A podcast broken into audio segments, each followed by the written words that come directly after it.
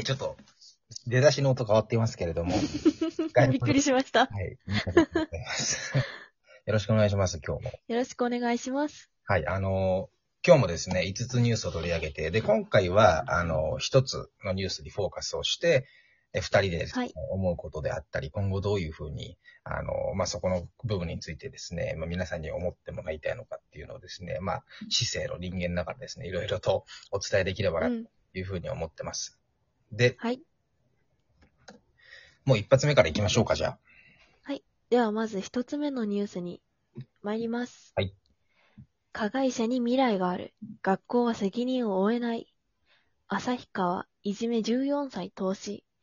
中学校教頭が母親へ告げる言葉。ありがとうございます。これは、あの、もうすでに実名公開もされていて、写真を掲載することもですね、その当事者の母親の方、許可されてるんですけれども、うん。2月の13日に、あの、本名はあの広瀬沙耶さんという方なんですけれども、もう本当に勇気のあるご英断だなと思うんですけれども、今年のはい2月13日に氷点下、まあマイナス17度の夜にですね、家を飛び出して、行方不明になって、で、その後に3月23日ですね。なのでもう40日ぐらい経過した時に公園でもう本当に変わり果てた姿が発見うされん。で、まあその要因は、まあたまたま知り合った男性の方々の、まあちょっとわいせつな、強制的な、すごくこう、ずさんな行為であったと。で、それが彼女に PTSD っていう心的こう外傷後ストレスっていうのを負わせてしまったりして、はい。まあ葬式とかも、お葬式もなされたんですけれども、最終的にそこにもともと被害を加えた中学生の在籍していた高校の先生、中学生、すいません。で中学生の在籍していた時の先生方は誰もこう参列されなかったっていうことがあったそうです。はい。はい。二つ目行きましょ二つ目です。学生募集が困難な限界大学。韓国に84校。う。ありがとうございます。これは、まあ前以前ちょっと取り扱ったんですけれども、韓国はすごくあの、統廃合が進んでるっていう、承知はいはいはい。しましたけれども、韓国教育開発院っていうですね、KEDI というところがありまして、そちらがまとめた限界大学の現況と政策的対応案っていうレポートがあるんですけれども、2022年度の韓国の中では、新入生の定員っていうのを設定してるんだけれども、それが満たしきれなかった大学っていうのが、実にまあ84校あったと。で、結構これは韓国的な数字で言うと急増してるっていうことなんですよね。はい。で、労力が疲弊してるっていう、まあ、教員側の非常にこう、難しさっていうのもあったり、財政的にもそもそも予算が配分できない。あの、配分っていうか安定的に定員が満たせないと、その、経営的にも悪化してしまうっていうところがあって、はいはいこ。のその限界大学の中で、だいたい62校が非首都圏なので、地方の大学っていうのに該当するらしくて、で、その非首都圏の62校の中の94校は基本的に私立大学っていうことらしいです。うん。あ、すいません。間違えました。えっと、84校の中の94%が私立大学ですね。はいあ。はいはいはい。というところがまあ明らかになったと。次行きましょう。三つ目です。ラグビー部員良性判明の慶応義塾。大学戦中止。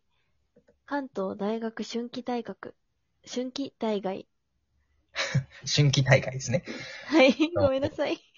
4月21日に、はい、報告された関東ラグビー協会の、まあ、つつ報告なんですけれども、関東大学春季大会というのがありまして、そのラグビーの大会でですね、流通経済大学と競技塾の方がですね、経営大のグラウンドで試合を行うっていうところだったんですけれどもですね、まあ、慶応大義塾の方からですね、複数人の罹患者っていうのが COVID-19 に関して、えー判明してしまったっていう事実があって、まあ非常にこれは、あの、学生にも侵食してきてしまいてしまっているし、例えばフィリピンとか南アフリカとかブラジル、英国っていうのありますけれども、特に英国と南アフリカの変異株に関してはすごく危険であるっていう、まあ世界的な報告もありますんで、ちょっとこれはですね、すね大学関係者僕も一学生としてすごく厳重な注意を払っていきたいなというふうに思います。はい。はい。次行きましょう。四つ目です。初等中等教育における教育データの利活用について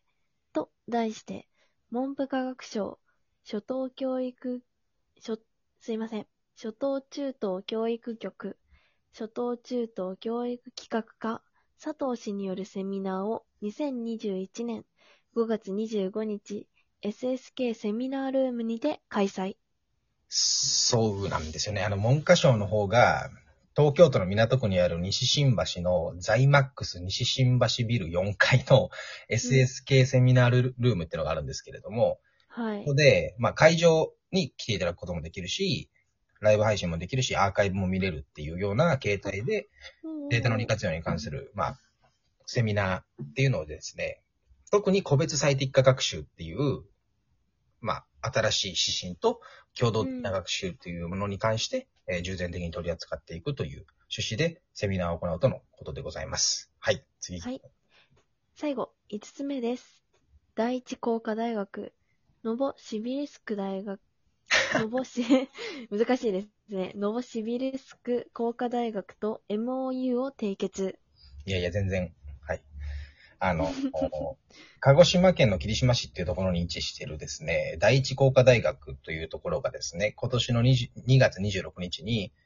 ロシアのノボシビルスク工科大学っていうのがあるんですけれども、で、そのノボシビルスク工科大学は、ロシア国の中で、科学技術大学ランキング的な、まあ、ランクの、ランク付けで言うと大体トップ10ぐらいに入る高難易度の大学なんですけれども、そこと第一工科大学さんが、えー連携協定みたいなのを締結されてですね、今後は交換留学とか、教員を派遣することによって人材育成を活性化させていったり、インターンシップっていうのを共同的に行っていくという部分がある。で、第一工科大学っていうのは航空工学部っていうのと工学部の2学部に加えて5学科、15コースを誇るんですけれども、まあその部分で内包しきれない事柄っていうのをですね、ノボシビルスク大学からいろいろとこう相乗効果的にいろいろと受容していくと面白いんじゃないかとは思っております。はい。うんうんうん。と5つありましたけれども、はい。今回はですね、1つ目のその、いじめの、旭川いじめ事件みたいなものにフォーカスしていければなと思うんですけれども、はい、そうですね。さやさんはどうでしたか？もうとても痛々しいニュースだな、という、うんもう感想、感想を言えばそんな感じで、うん。で、やっぱり、こう、どうしても私は加害者の方の方にばかり気になってしまって、なぜそのようなことをしてしまったのか、うん。こう、事情があるのかもしれないですけれど、うん。がその分別が、やっていいことといけないことの分別がうまくできていないのかなとか、それが、その判断基準があやふやになってしまうほど、こう、なんでしょう、精神的にはい。ちょっと、なんでしょう、参ってしまっているのかなという、もう本当に、うん。なんなんでしょう、わ、わからないと言いますか、こう、だからこそ、こう、いろん、逆に加害者の人とかと話してみたいなというふうにちょっと思ったりもうん。しますかね。ですよね。うん。まあなんか学校の取材とかで、僕はあの、実際に出したことないんですけど、取材した時にこう記者さんとかが、そのいじめの、そもそもの LINE はどこなのっていう、うんうんうん。言葉的ないじめがどうなのかとか、